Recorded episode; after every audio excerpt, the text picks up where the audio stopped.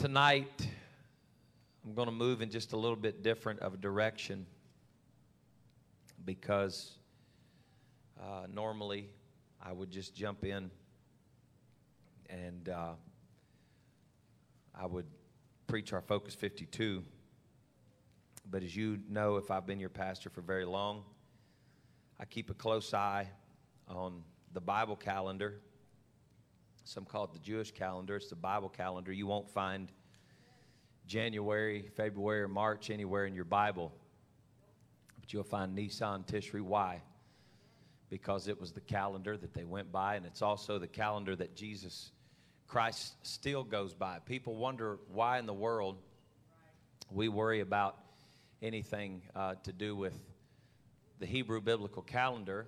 And the reason is because every single mighty act that Jesus did, as far as that held weight eternally, he did it according to that calendar. For instance, I know Rome would never want you to know this, but Jesus was not born in December. They'd hate for you to find that out, and it would cost American Express a lot of money. My personal belief is that Jesus was born during the Feast of the Tabernacles because John 1 said that the Word was made flesh and tabernacled among us. I believe that um, we have some pretty strong foundation to stand on at the time of year that he was born. It was not winter time, or they could not have been watching their flock by night. It would have been too cold even in Israel. There's a lot of things that we could go by, but just to give you kind of some highlights on how this thing works, I believe that's when he was born, but in the springtime, you've got the Passover, which we know that Jesus was crucified on the Passover. He had shared the Passover meal with his disciples.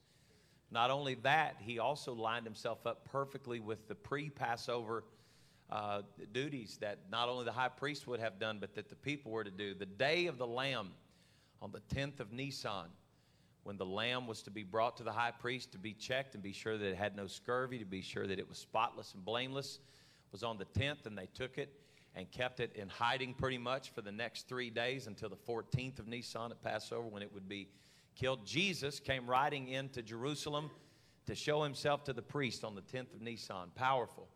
On the 14th day of Nisan, he was slain, the Passover. And then we understand that he was buried and uh, was resurrected on the feast of first fruits. Very powerful. He was raised back to life on the feast of first fruits. Why is this important? Because this is when the first fruits are offered to the heavens by the priesthood. That's when he was resurrected. We also understand that uh, there was a little feast that took place in Jerusalem about 40 days later that was called Pentecost. And that's where we were born. All right. Amen. And Pentecost Sunday is always a special day for us because we celebrate our roots. And a lot of people that consider themselves to be Pentecostal will celebrate their roots through Azusa, through Topeka, Kansas, through several places. I just prefer to keep it with the book. I like celebrating with the book of Acts, the second chapter where the church began. Amen. So we have before us some pretty powerful things. We just came through um, what uh, rabbinical history calls uh, the Jewish New Year, but it is known uh, as the Feast of Trumpets. And it's really about the only thing that Jesus has left to fulfill is the Feast of Trumpets. He fulfilled the other feast of the Lord in his actions. Uh, this is uh, tomorrow will, will be uh, Yom Kippur, the Day of Atonement, and that has been certainly fulfilled through the blood and through the righteousness of God in Christ, being crucified, buried, and resurrected. But the Feast of Trumpets is really all that he has left. We just came through the Feast of Trumpets. Why is that important to us? Because we're led to believe that at the last trump, the last trump, the last sounding of the trumpet, that the dead in Christ are going to rise first, and we which are alive and remain shall be caught up together to meet them. It's the last fulfillment. Now, this is powerful. I, this is not what I'm preaching, but if you look on the calendar between the spring and the fall feasts, out of all of the feasts, the longest period of time is from Pentecost to the Feast of Trumpets.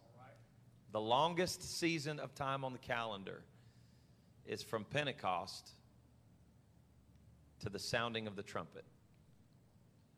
I believe that we are closer and closer every day. His Spirit has been poured out. Shavuos has taken place. Pentecost is a Greek word that talks about Shavuos. That's, that's what Pentecost is.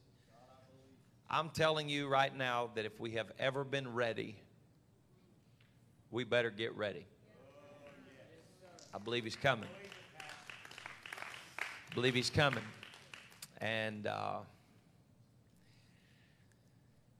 there's some places you could go. I don't want to get sidetracked because I'm never going to get finished tonight. But I believe by the feast, I believe that the Feast of Trumpets would represent the rapture of the church. Yom Kippur would represent the judgment of God, which hopefully means we'll go in the rapture and then tribulation. I hope. Um, there's some strong indicators in that direction. That's my desire. Of course, if not, I want to be ready to face whatever we have to face. Amen.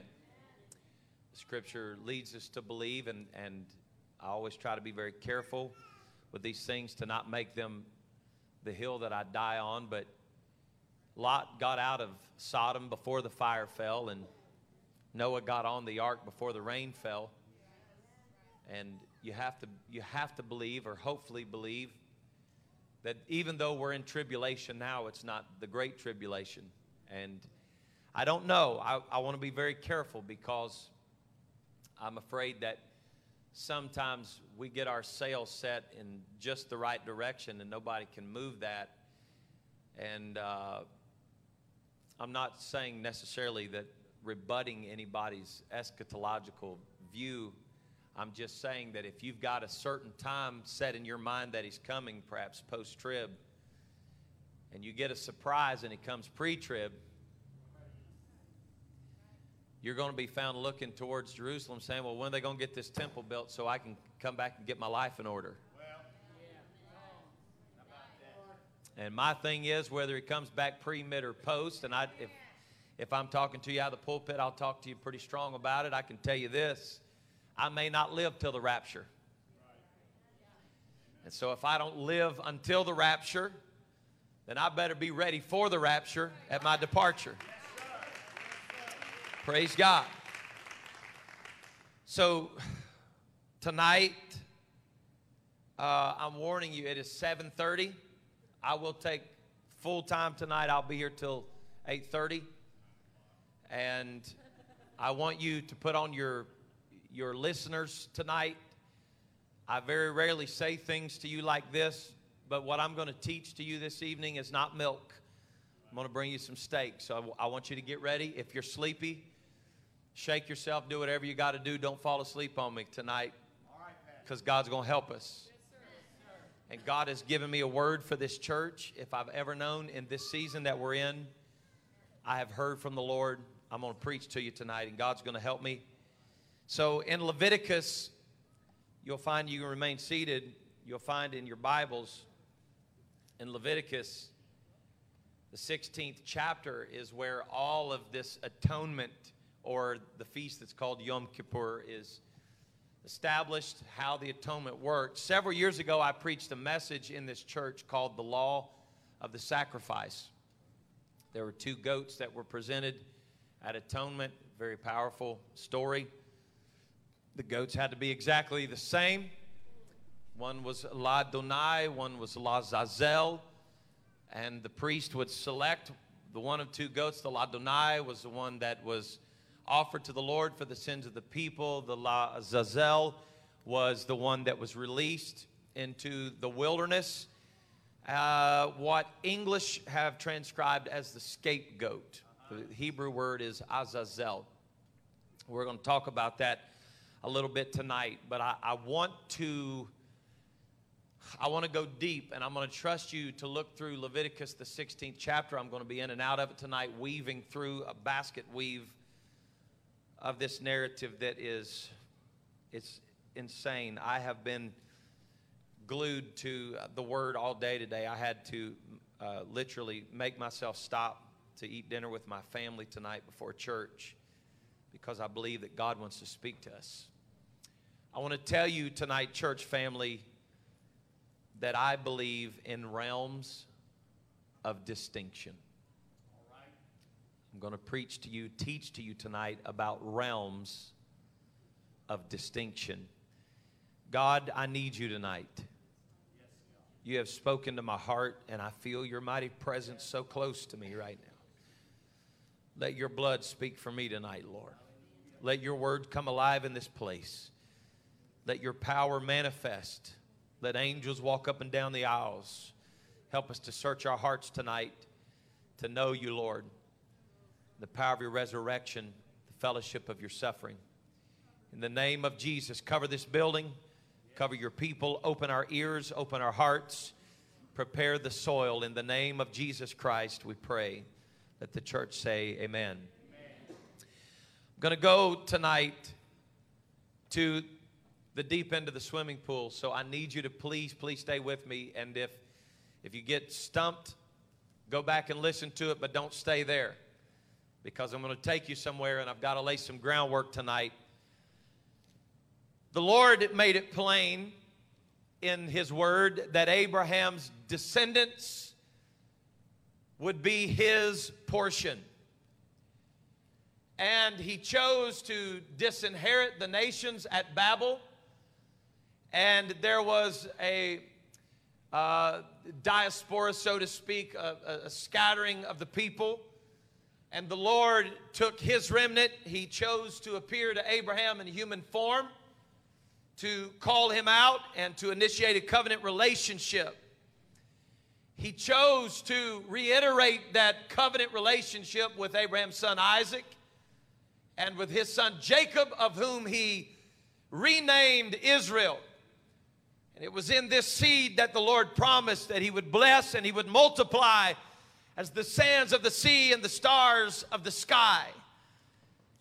He then not only kept his name on those people, but when they went into Egypt into slavery, he chose, everybody say he chose. He chose with a mighty hand to bring them out of Egypt's tight grip. He chose Abraham, he chose Isaac, he chose Jacob, ultimately choosing Israel. And he chose to bring them out. And the choices that God made telegraph some deeply remarkable theological messages to you and I here tonight. Israel existed because God had supernaturally enabled Abraham and Sarah to give birth to Isaac. They continued to exist because God, Hashem, Yahweh, the God of heaven and earth, the creator of all things, God wanted a people on the earth by his own plan and his own power. It's not that God just chose a certain race of people and said, That's what I want. God selected a people that would be separated unto him, that he would put his name upon. And if you weren't a part of that, then you separated yourself in whatever part of the world you were sent at Babel, but God kept his hand on man. Now, his desire from creation was to dwell with man, to commune with man, and for man to dwell with him and to commune with him. And the serpent, Lucifer, Satan, the fallen angel, the former cherub that covered in the presence of God, came down into the garden and tried to thwart God's plan of communion. But here is what you need to know that Lucifer himself found it impossible, even when he manipulated the hearts of men, he could not prevent the will of God. You cannot forget that tonight at the foundation of what I'm teaching you. And hear me plainly. There is no power in heaven or earth or in hell or any other space or dimension that can prevent the will of God. If you believe it, say amen. How do you know that? Because there is no God like our God. Before the plagues and the exodus from Egypt, the descendants of Jacob knew only of God by his reputation and by oral storytelling, if you would, if I could say it like that. God was a part of the oral tradition that was passed down. Now they're at this mountain and they are ready to journey to the land that God had taken for himself and for them. And the Lord begins to inscribe with his finger in front of Moses the law of God that began with 10 commandments. But you and I both know, without going into great depth tonight, that was merely the starting point. God began with 10 commandments, ended up with 613, only in the written law. It was obvious that God was trying to etch some things in the hearts of his people. Egypt and her gods had now been defeated, but the conflict, and this is so vitally important, please stay with me. The conflict with the gods, small g, and their nations was just beginning when the children of Israel made their exodus. When they left Egypt and got into the wilderness, we find that gods and idols were ubiquitous everywhere. Idolatry surrounded them. The worship of other gods was everywhere. And God's jealousy was proven time after time after time. It was obvious that there was a plethora of other gods and other choices that you could choose to worship if that's what you wanted. But if that's what you choose, you automatically choose to lift God's hand off of your life and God's hedge from around your family and around your people. God is a jealous God, and if you believe that, say amen. So, being God's portion or of the seed of Abraham meant separation, and hear me very closely, from the gods of the nations and the other nations themselves. They were to separate themselves holy, and not just H O L Y, but W H O L L Y. Somebody say holy. holy. It's good to be holy, holy. Yeah. If you believe that, say amen. amen. To separate themselves holy unto God, that means you don't flirt with it. You don't play with it. We find out you don't marry their wives and you don't have children with them and you don't invite them to sit down with you. It was a problem over and over and over. It seemed as if it never went away. It was always there. At every season, there was always something vying for their attention. And I want to tell you tonight, you are no better than anybody that was written about in the Word of God. There will always be an opposing spirit of gods of this world and idolatry that will be pulling for you and vying for your attention. And the only way you're going to have a relationship with God as His portion and the apple of His eye is when you are very, very intentional that you will worship the Lord your God and have no other God before Him, period. Somebody say amen. So, they have to prepare themselves to stand against the gods and the people that would oppose them. With that thought process in mind, the children of Israel were familiar with the concept, and this is where we're going to teach tonight. They were very familiar with the concept of realms of distinction. In other words, there would always be a very clear defining line between God's people and everybody else. And none of that would be blurred. You know, when you start going through the law and you look at the ritual parts of the law, and, and, and I don't I don't I don't want to be uh, at all crude, but you, if you just, I mean, if you read the law, you see it from uh, having sexual relationships with someone, to a woman menstruating, to whatever. These were things that caused them to be ritually impure. This was not sin for a woman to be on her cycle, it was the absolute proof of the difference between deity and humanity. God was showing in the ritualistic laws that you could not just be any way you wanted to be in your humanity and be close to Him. That even if things that were happening in your life were out of your control, you were going to be intentional if you were going to be close. Oh, God, I want to get this to you. So, you must know that God, and I'm going to use some words here and I'm going to explain it as good as I can, but God is Elohim. He is not mortal man. God is Elohim. He is so different than mortality. The word that I would like to use is that God is so otherly.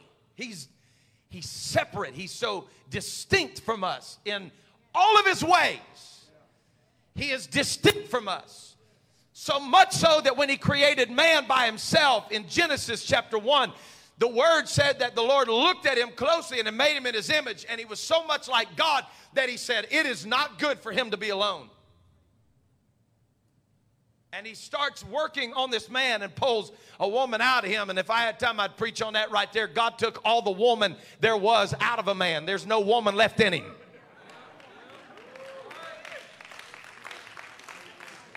And he didn't give him the choice to choose. He took the woman out of him, left him a man, and made a woman. And he said, I made male and female, and that's my final word.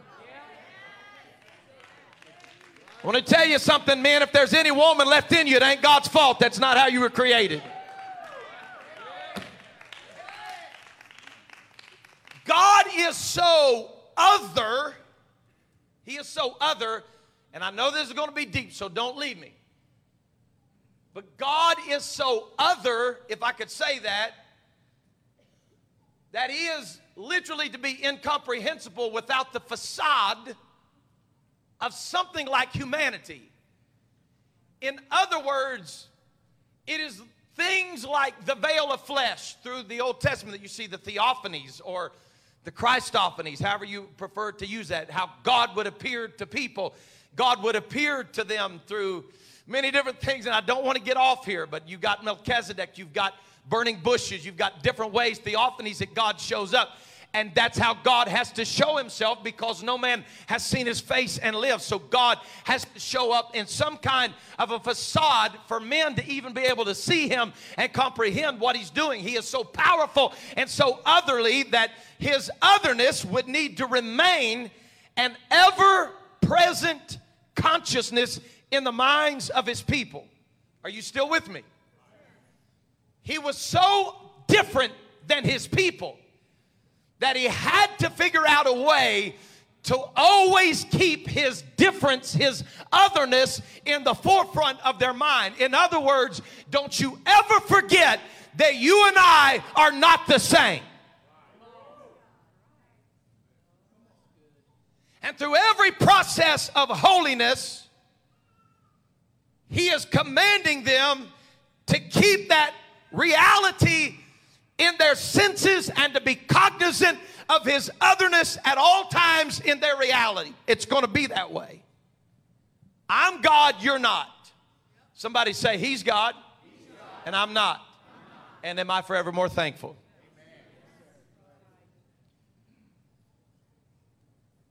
But the concept of otherness is at the core of Israelite identity. I'm fixing to take y'all somewhere in Jesus' name. Because otherness or distinction, Bishop, is the core of holiness. Okay? Somebody say holiness. holiness. Somebody say holiness. holiness. The Hebrew vocabulary for holiness means to be set apart, to be distinct. This is one of the most powerful statements that I'm going to make all night long. So I want you to think about this and I'm going to repeat it. I'm going to read it to you the way I've typed it. While the idea of holiness has a moral dimension related to conduct, it is not inherently about morality, it is about distinction. Oh. I have waited to get right here all day long. There is a sense of morality that's dealing with the distinction, but it's not just about morality, it's about being distinct and plainly so. That it would be extremely evident not only to you, but to all that are around you of who you belong to and what a difference He makes in your life. Oh, God. So you must understand that there were concrete object lessons in the scripture about the realm of distinction. And I believe if I had six weeks to teach on holiness, I could teach this one lesson and make it happen in six weeks. But there was such a distinction of him and his people that even the ground that encompassed the tabernacle the piece of earth was clearly distinct from the rest of the wilderness. It was so distinct, not because of the piece of property, because that tent moved all throughout the wilderness. But it became distinct not because of the soil, but because of the presence. And the presence that dwelt above it in that form, that facade, the pillar of cloud by day, the pillar of fire by night, the glory cloud that hung over that camp, there was a distinction. You understand me when I tell you this that when you were dwelling in the camp of God's people, you were in a distinctly different place than the rest of the wilderness. So I feel my help about to walk up in here right now. I'm telling somebody here tonight that you may be in this world, but you are absolutely not of this world. The rest of the wilderness was a scary place to be with fiery serpents, with scorpions. But when you got under the glory cloud, there was a distinct difference. You were in a different realm, in the distinctive realm of the glory of God. Hmm. Oh,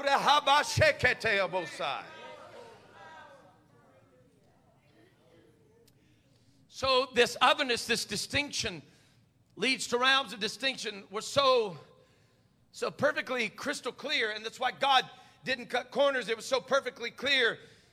The separateness of the divine realm itself was actually so powerful that it was reinforced by the laws that allowed, and I hope I get this crystal clear to you, that allowed the proximity of closeness to Yahweh, to God. For instance, in the tabernacle, you walked in from the outer court. Woo, man, I feel the Holy Ghost here. You stepped in through the gate into the court of God. You walked through the first curtain with the five posts and you were in the holy place. You went through the next veil and the scripture called it the most holy place. So as you draw closer to Him, it draws you closer to holiness, and there were realms of distinction between how far you could go. My God, I feel Him. It was a matter of how clean you had to be to get that close. As a matter of fact, even the price of the sacrifice was different the further you had to go into the most holy place. Everything from what you wore, and I wish people would just get over it and realize there's always been a distinction. The closer you get to His holiness, the more holy you've got to be. And you can't just draw holiness in the 21st century from a line on line, precept upon precept, wear this, don't wear this, go there, don't go there. The times have changed. The most important understanding is the word distinction. There will always be, because there's always been, realms of distinction. And if you want to be close, then you've got to be holy.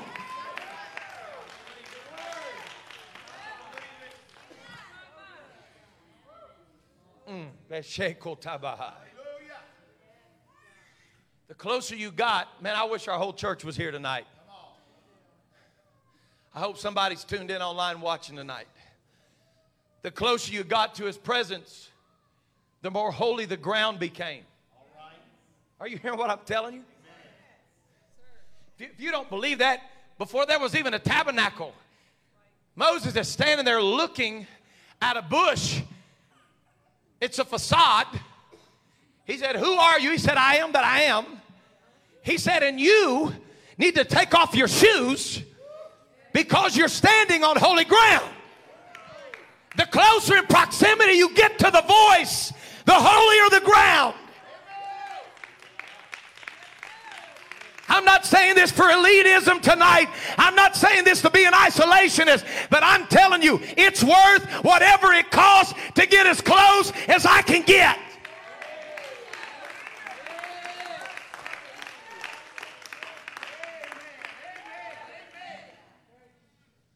The holiness zones, if I could say that, distinguished even what the priest had to wear as they moved in.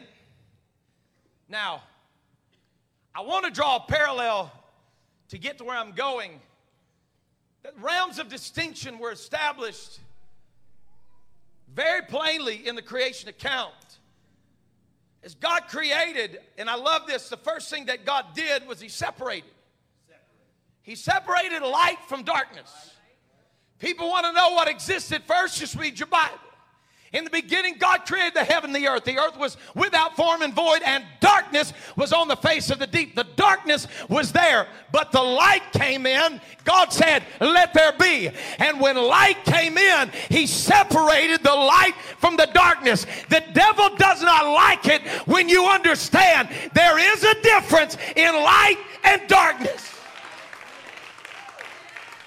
And it was not established in the book of Acts, it was established in creation.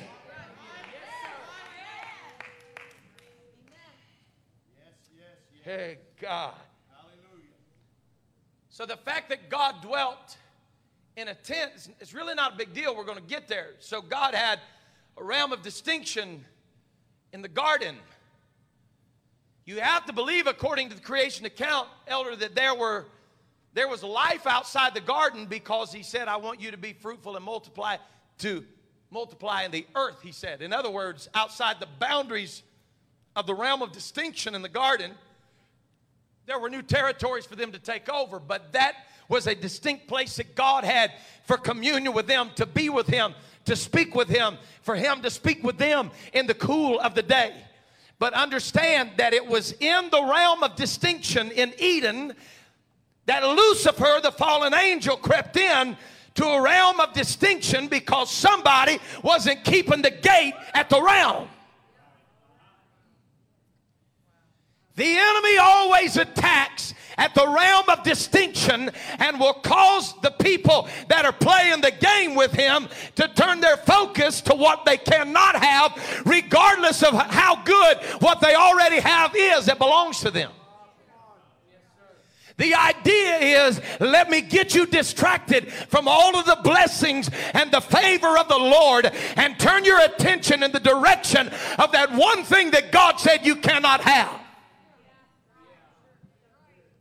And all he's doing, and God have mercy if we can't see this today, is he's blurring the lines of the realms of distinction. Prove it, Pastor. Okay. He's afraid that if you eat the fruit, then you'll become as, as what? See what I'm saying? He's trying to delete the realm of distinction. You are not Elohim. You're not going to be as Elohim. You are not a celestial being. But the enemy wants you to believe, if you taste of the fruit, that God's just worried. Uh, so there is, a, there, there, there is quite a connection from Eden to the tabernacle. And I could spend some time here. If I showed you my notes, I, I could spend some time here. But the tabernacle is very, uh, if I could say it like this, it's very uh, Edenic. In other words, it's very much like Eden. There's a lot about it that I could break down for you. For instance, the way the Lord laid it out in Eden, you came into the garden the eastward side. It was a cherub that stood at the eastern gate and guarded as you went in the presence of God. In the tabernacle, it was a cherubim that were over the mercy seat that guard the presence of God. Just one thing after another, over and over and over and over. But the Lord chose to dwell in a tent, in a tabernacle in the wilderness as a marked space of distinction. The tabernacle or the Mishkan, the dwelling place of God in the wilderness, it was a place that he chose for his presence to dwell and his glory to dwell there. And so we understand that in the days, our, our, our, minds are so jacked up because we read everything from American perspective. We really don't get it sometimes. Uh, we see the Bible through, even very sadly, in our movement, we see it through creedal lenses. It's like we read the word through filters. Do you know what filters do? It keeps the part out that you don't want.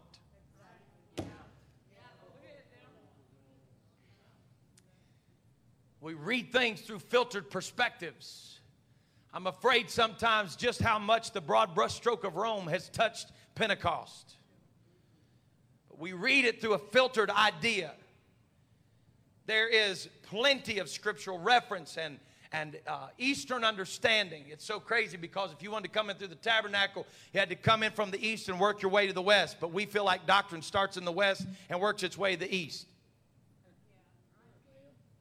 We're going to show the whole world how to have an American church. So, I mean, since God's an American, we're going to go to foreign fields and convert everybody to an American church. We're going to take it from the west to the east. And the principle was from the east to the west. In other words, if it started in Jerusalem, it's going to end in Jerusalem. And everything in between is going to look like what happened in Jerusalem, or you're not involved. You can like it or lump it. That's not Pentecostal, it's scripture. So it was known that in the realms of distinction, which children of Israel were used to, that the gods of the nations that surrounded them always, the gods of Egypt, the gods uh, of the Amalekites, just walk through it, the Philistine gods, that they all had tabernacles or tents and dwelling places.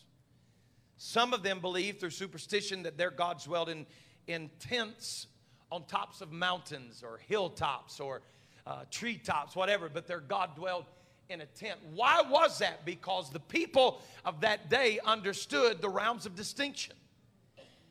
That if you were going to worship Baal, then you went to the temple of Baal to worship, and you didn't go play around with the God of the Amalekites. You went over to the temple of Baal, and that's where you offered. I can't wait for the church to wake up and get that. Boy, that went over like a lead balloon. Going to tell y'all something that blows my mind, and I'm getting ahead of myself. I'm going to talk to you a little bit tonight about some demonic things that we, we really just pass right over and don't look at. But I'm, I'm going to tell you something that's sad. When I was a kid growing up, there was a little cartoon that was as harmless as could be called Smurfs. Remember that? You know that there was an old man on there named Gargamel, had a cat named Azrael. You know those? You remember those? You know who Azrael is? Azrael's the angel of death. He's a demon. They named the cat after the demon of death. Gargamel is demonic, a literal demonic name. And we were raising our children to laugh at Gargamel and Azrael. We literally take our children to the temple of Gargamel and tell them to worship Yahweh. Yet, even the greatest pagans in their day realized that you don't go to Jerusalem to worship Baal.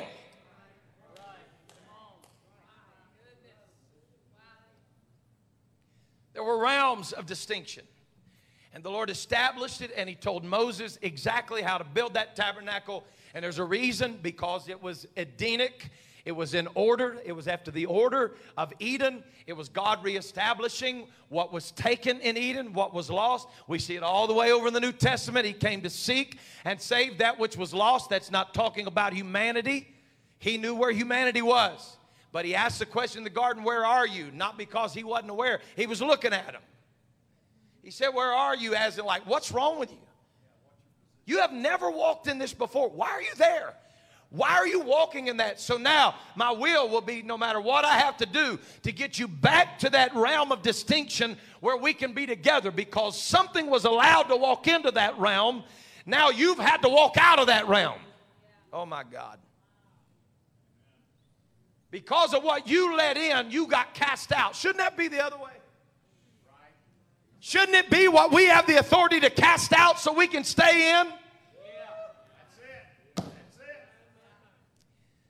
So the heavenly tent above, if you would, Isaiah talked about it in chapter 40.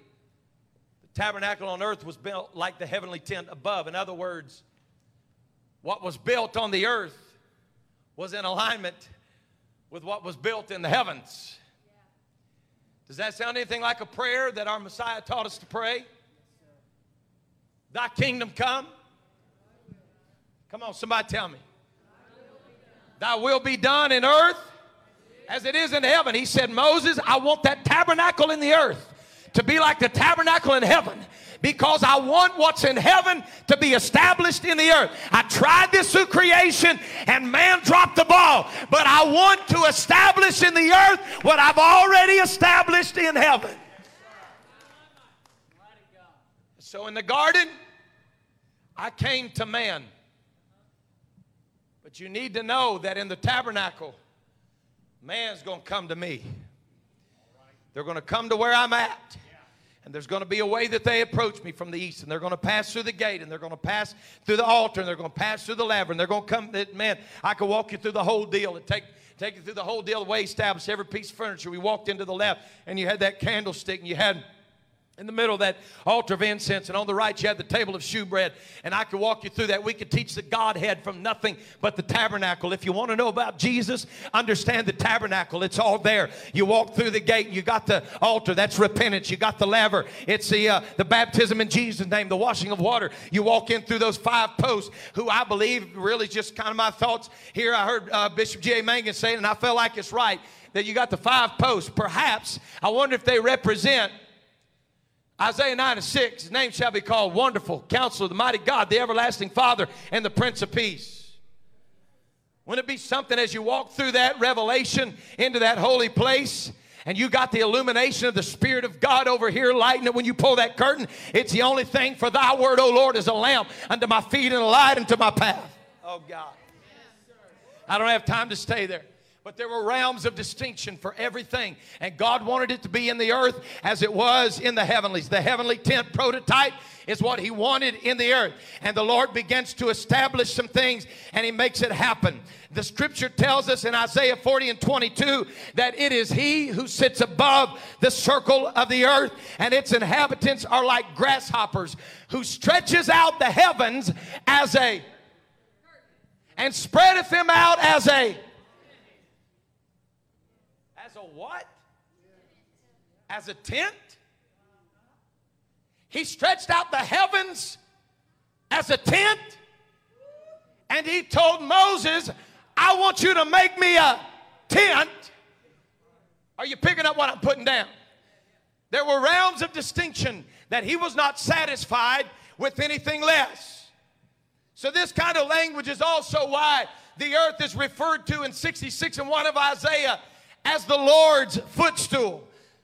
For God sits above the circle of the earth, said Job in 9 and 8, in his heavenly tent, on his throne above the waters which are above the firmament, and he rests his feet upon the earth.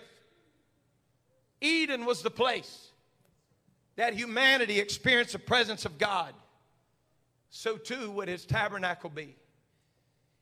It was a powerful place, I wish I had time to walk you through it, but I got to get to where I'm going. And so God begins to establish in the earth through his people. Get out of Egypt. I'm going to take you into the wilderness, but I'm going to teach you some things. I'm going to start separating you, and as soon as I get you in this wilderness, I'm going to be sure you understand the realms of distinction. You're not like the Egyptians, so quit talking like it. You're not supposed to go back to Egypt, so quit acting like it. You're not going to serve any other gods. The safest place you can be is right here in the realm of distinction because when you open your tent every morning, there's going to be manna there. And when you gripe about that, I'm going to drop you a little quail in there and you're going to be picking that out of your teeth and still griping. But you'll never get cold at night because there's a pillar of fire. You'll never get hot in the day because there's a pillar of cloud. I got you. But you got to stay in the realm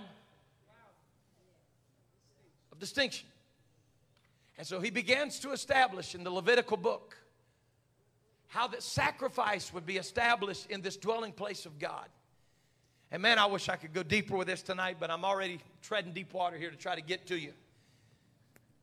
And so it begins to establish.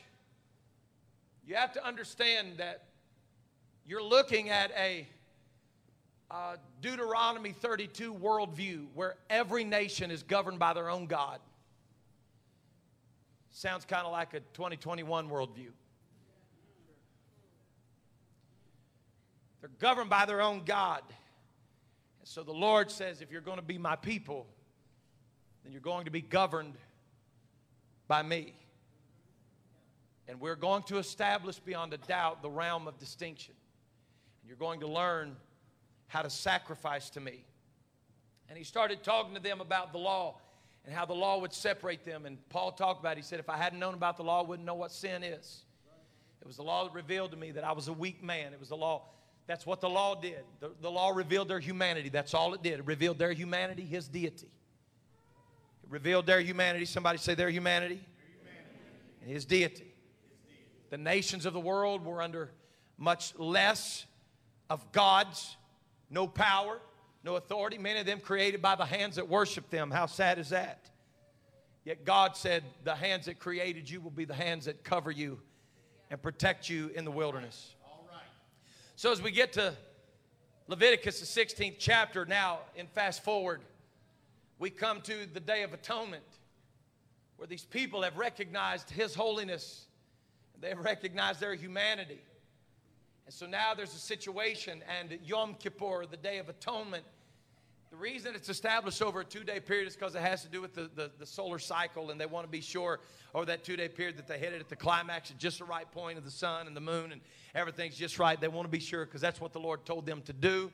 And I, I don't want to lose you here and, and run off, but it was vitally important for them to understand that what God said is what He meant. If you believe that, say amen. amen. And so, in the 16th chapter and the 7th verse, it says, He shall take the two goats and present them before the Lord at the door of the tabernacle of the congregation. This is where the angel stood in Eden. The thing that kept them out would now be the thing that would allow them to, oh, never mind. Shall take them to the door of the tabernacle of the congregation. Get this in your mind now. Aaron shall cast lots on the two goats. One lot for the Lord and the other lot for the scapegoat. This is that English word. For some reason, the King James Version, it's translated scapegoat. In the Hebrew, it's Azazel. And Aaron shall bring the goat upon which the Lord's lot fell and offer him for a sin offering. Verse 10 But the goat on which the lot fell to be the Azazel, the scapegoat, shall be presented alive before the Lord. Why? Because he's not a sacrifice, he's alive. To make an atonement with him and to let him go for a scapegoat into the wilderness. So in the Hebrew, it said that the priest was to take one for Ladonai. This one belongs to God. This one belongs to Azazel. Adonai, everybody say Adonai. Azazel. Man, you guys are speaking Hebrew. And it's not good, I'm sure, because I don't speak good English. The word Azazel in Hebrew can simply be translated as simply as the goat that goes away. But in the Hebrew Bible, it is actually a proper name in 16 and 8. This messed with me. This is what I was talking about with the whole Smurf idea. We read things through a Western lens, so we're not familiar. But did you know that Azazel is literally, absolutely, beyond a shadow of a doubt? I don't know that I would recommend you looking this, this up and chasing the rabbit hole, but Azazel is found in some of the Dead Sea Scrolls and other ancient literature as a demon god. Small g, of course. The best way that you could describe Azazel is that he was the demon of the wilderness. And if it is a fact that one lamb was for God, one ram was for God, and the other for the wilderness. And what would this mean for us? What would it mean for us that they would allow scapegoat to go into the wilderness? And I've heard it preached all my life about the scapegoat. Actually, the scapegoat part's pretty scary if you've ever studied the scapegoat. Because the scapegoat, it, it, don't, it don't just run out into the wilderness and, and live a perfect life in green pastures, okay? As a matter of fact, after the temple was built, it even got a little bit different. They actually walked that goat just outside of town, backed it up to a cliff where it couldn't see where it was going, and they pushed the sucker off a cliff. Killed it. But in the tabernacle, in the wilderness, there was no easy way for it to happen. So they take, and I wish I would have brought one with me tonight, but they take the, the ladonai, the goat unto God, and they wrap a red wool cloth around its head so that it is marked separated unto God. Now, don't leave me here because I'm fixing to take y'all somewhere. And they want to be sure that they don't get the two mixed up. The priest is standing there, has in one hand, if you would, if I could just make it simple, he has a, in a little box, a, a, a parchment or paper, whatever inside that says for God, and the other one says for Azazel. And, and they, they select this one, and he puts it on there. He says, okay, this is for God. He ties a red string around it, and they separate it unto the Lord. They carry it off, and they slay the ram. After that ram has been slain, the sins of the people on it. There's another ram now that represents the shame of these people, the sin that's been committed. It's time for atonement. And so they take the same kind of red wool and they tie it around its head, its horns. Now, this one's marked, but it's marked for a different reason. Because this one is to be led through the people. And they, they, they lead this one through the people and they lead it out into the wilderness. Now, this one that they have killed for the Lord, it's vitally important to understand that this is the blood that will be shed, but this blood was never, in your Bible, read it. The blood of that ram was never put on the people, it was put on the mercy seat in the tabernacle. In other words, the blood only went on the tabernacle. Why? Because the realm of distinction was the house where his glory dwelled. Am I making any sense? He didn't dwell in the hearts of his people yet. Oh, God. The blood don't get on it till he's ready to dwell in it.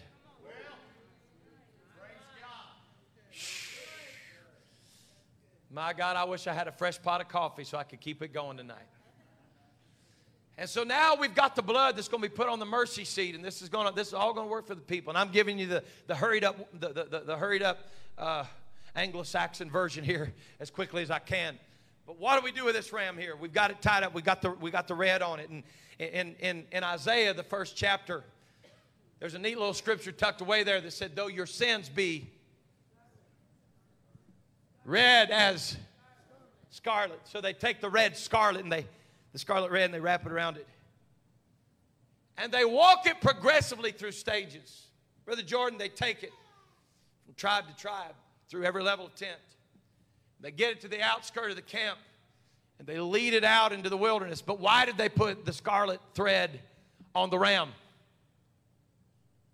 Because this ram was not unto God, it was unto the darkness in the wilderness. And that ram is now marked with a red scarlet thread. And the people on the furthest outskirt of the camp, if at some point in the day after that ram was released into the wilderness, they were to look up and see a ram with red scarlet around its head trying to come back into the camp. They knew that that had no business coming back into the camp. Why? Because the sins of the people had been pressed into the head of that ram. When the priest put his hands on that ram, he took the sin of the people and he put it on that ram and they sent it out of the camp. Why? Because there's always been realms of distinction and you don't take the sin of the people that's now been excommunicated from the camp and allow it to walk back in. You put a mark on it and let the world know that's not what we are anymore. And it passes out of the camp. And if you see the red scarlet line, you don't let it back into the camp. He said, I need you to be careful and I need you to watch. We've already put a mark on it. Now we know which one has the sin of the people. And once the sin has left the camp, we don't invite it to come back in. Let the scapegoat, let it go, let it go, let it go. Don't let your kids walk over and pet it. Oh my God. I don't even have to have an amen. I know I'm preaching right now. Don't, don't, don't, don't let your kids get out there and say, Daddy, that's a cute goat. You don't understand what's on that goat. The sin of your mother and your daddy and your family. Don't you dare let your kids start petting around. You know what that is? It's the same thing as dipping your hands back down in the blood of what's already been forgiven by Calvary. Don't pet the scapegoat.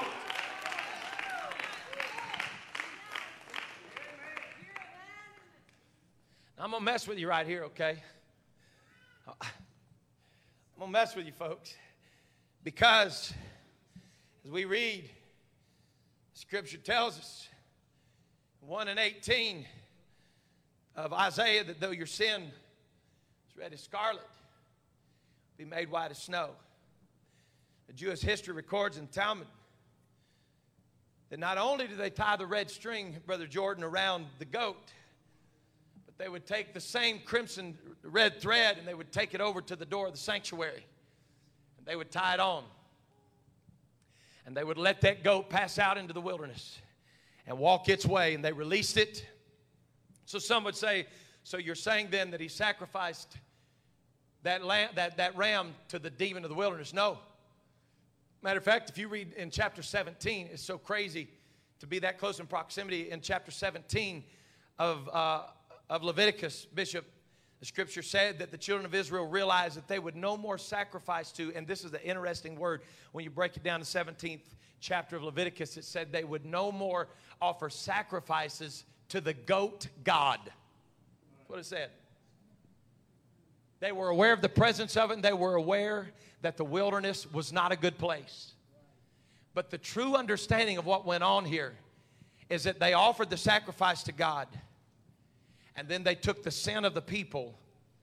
They didn't kill it, they sent it out into the wilderness to the demonic forces of the wilderness where the sin belonged.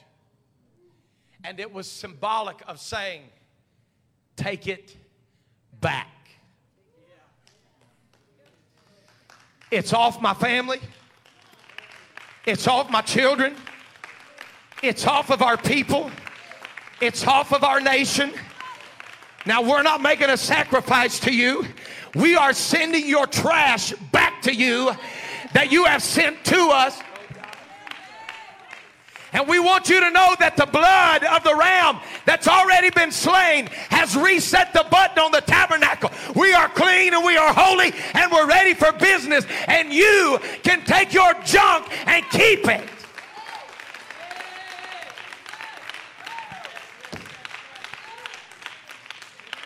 It's very interesting because Talmudic history leads us, leads us to understand.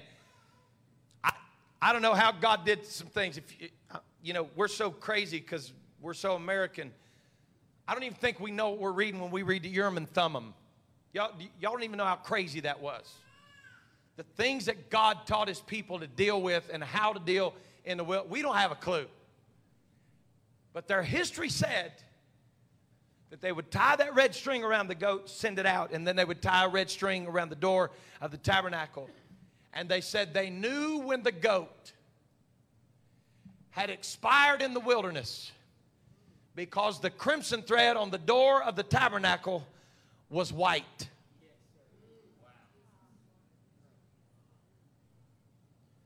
I'm going to mess with you big time. There was a rabbi by the name of Rabbi Ishmael that said in the last 40 years from the death, burial, and resurrection of Christ for us, I'm, he didn't say, I'm telling you that on the timeline. He said the last 40 years before the destruction of the temple, do the math, was in 70 AD. Jesus Christ was crucified around 33 AD. His numbers were the last 40 years before the destruction of the temple. He said that the red thread that we would tie on the door of the temple never turned white.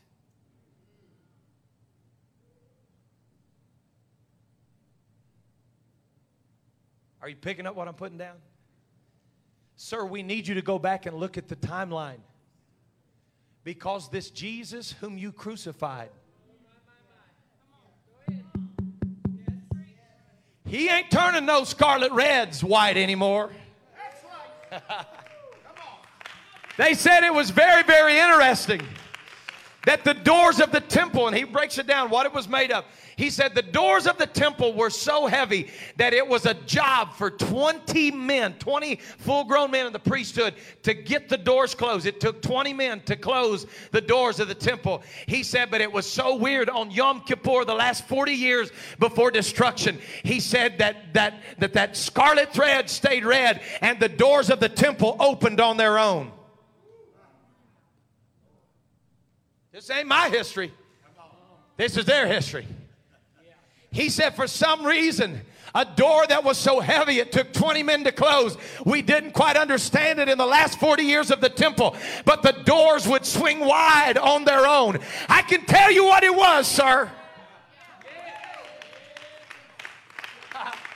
The atonement has been made once and for all. And the doors of the temple swung open to let you know that His glory is not in a building. The realm of distinction has changed. It's not in a building, it's in His people.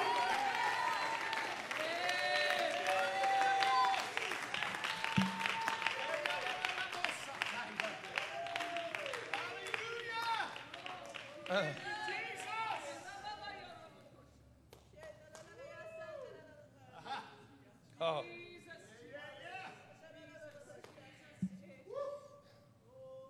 Hebrews chapter 9 and verse 11. Oh, God. Christ being come a high priest of good things to come. Whew, somebody read that with me. By a greater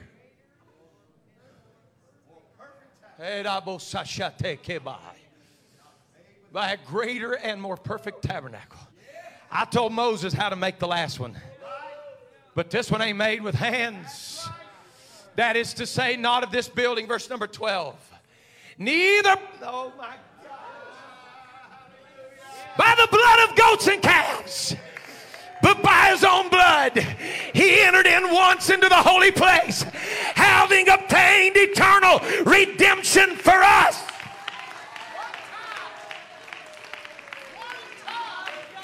I want to tell you why the thread stayed red. His blood has washed us white as snow.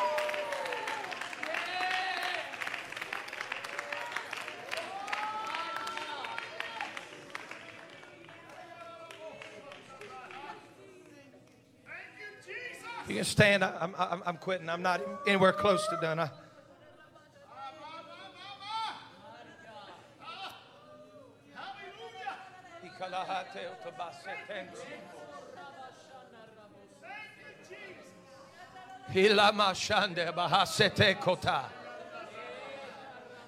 I want to tell y'all tonight that the doors are still open to the Holy of Holies.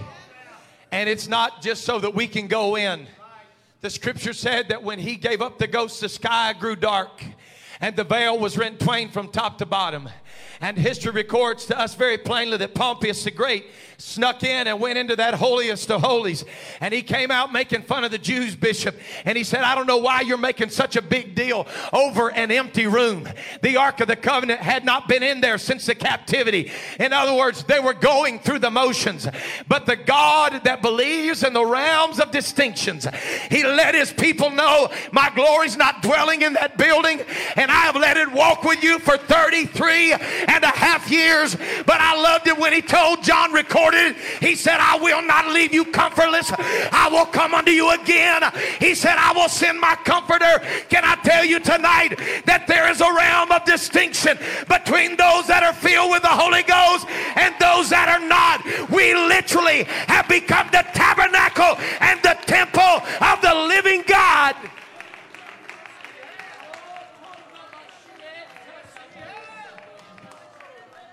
Why do you believe in separation, Pastor? Why do you preach holiness? Because there's always been realms of distinction, and the closer you get, the more it costs.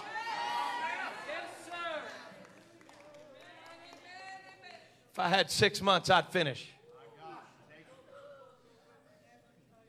You can say it don't matter.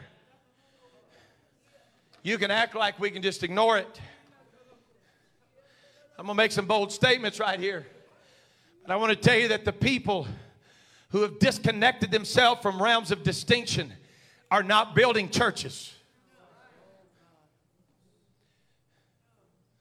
They're building epicenters and cesspools of sin because you don't approach the most holy place with humanity getting the glory.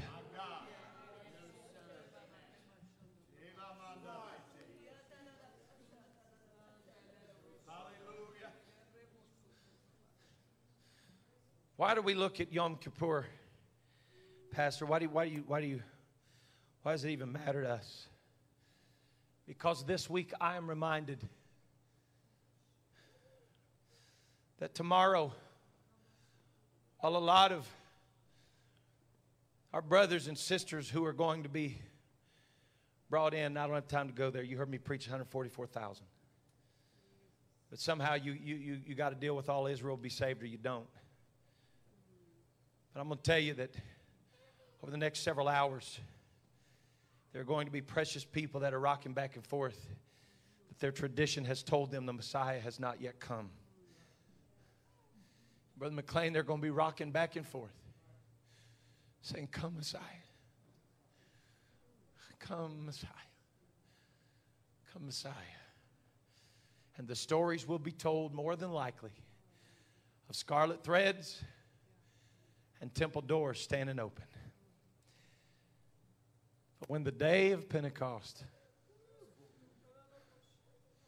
was fully come,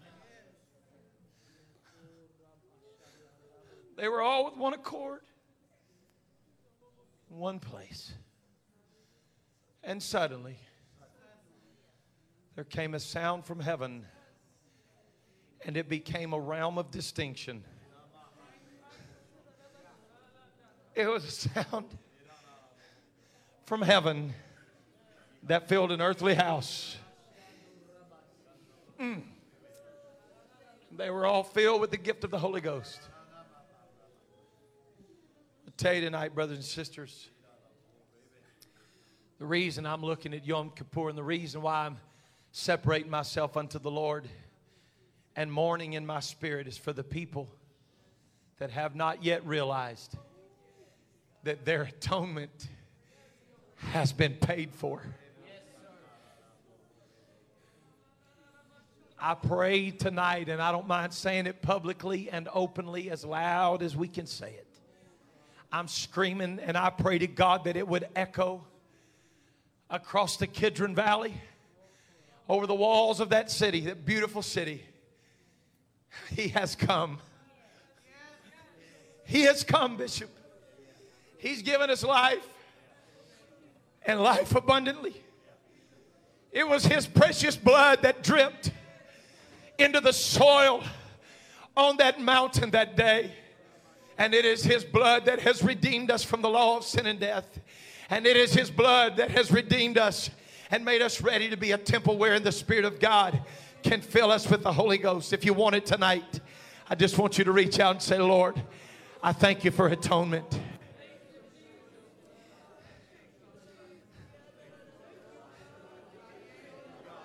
It's time to get out of the wilderness. It's time to leave the demons of the wilderness alone. It's time to get back in the camp of God. It's time to let the scapegoat go. Leave it alone. Get it away from your family. Push it back out into the wilderness and get yourself back in the house of God.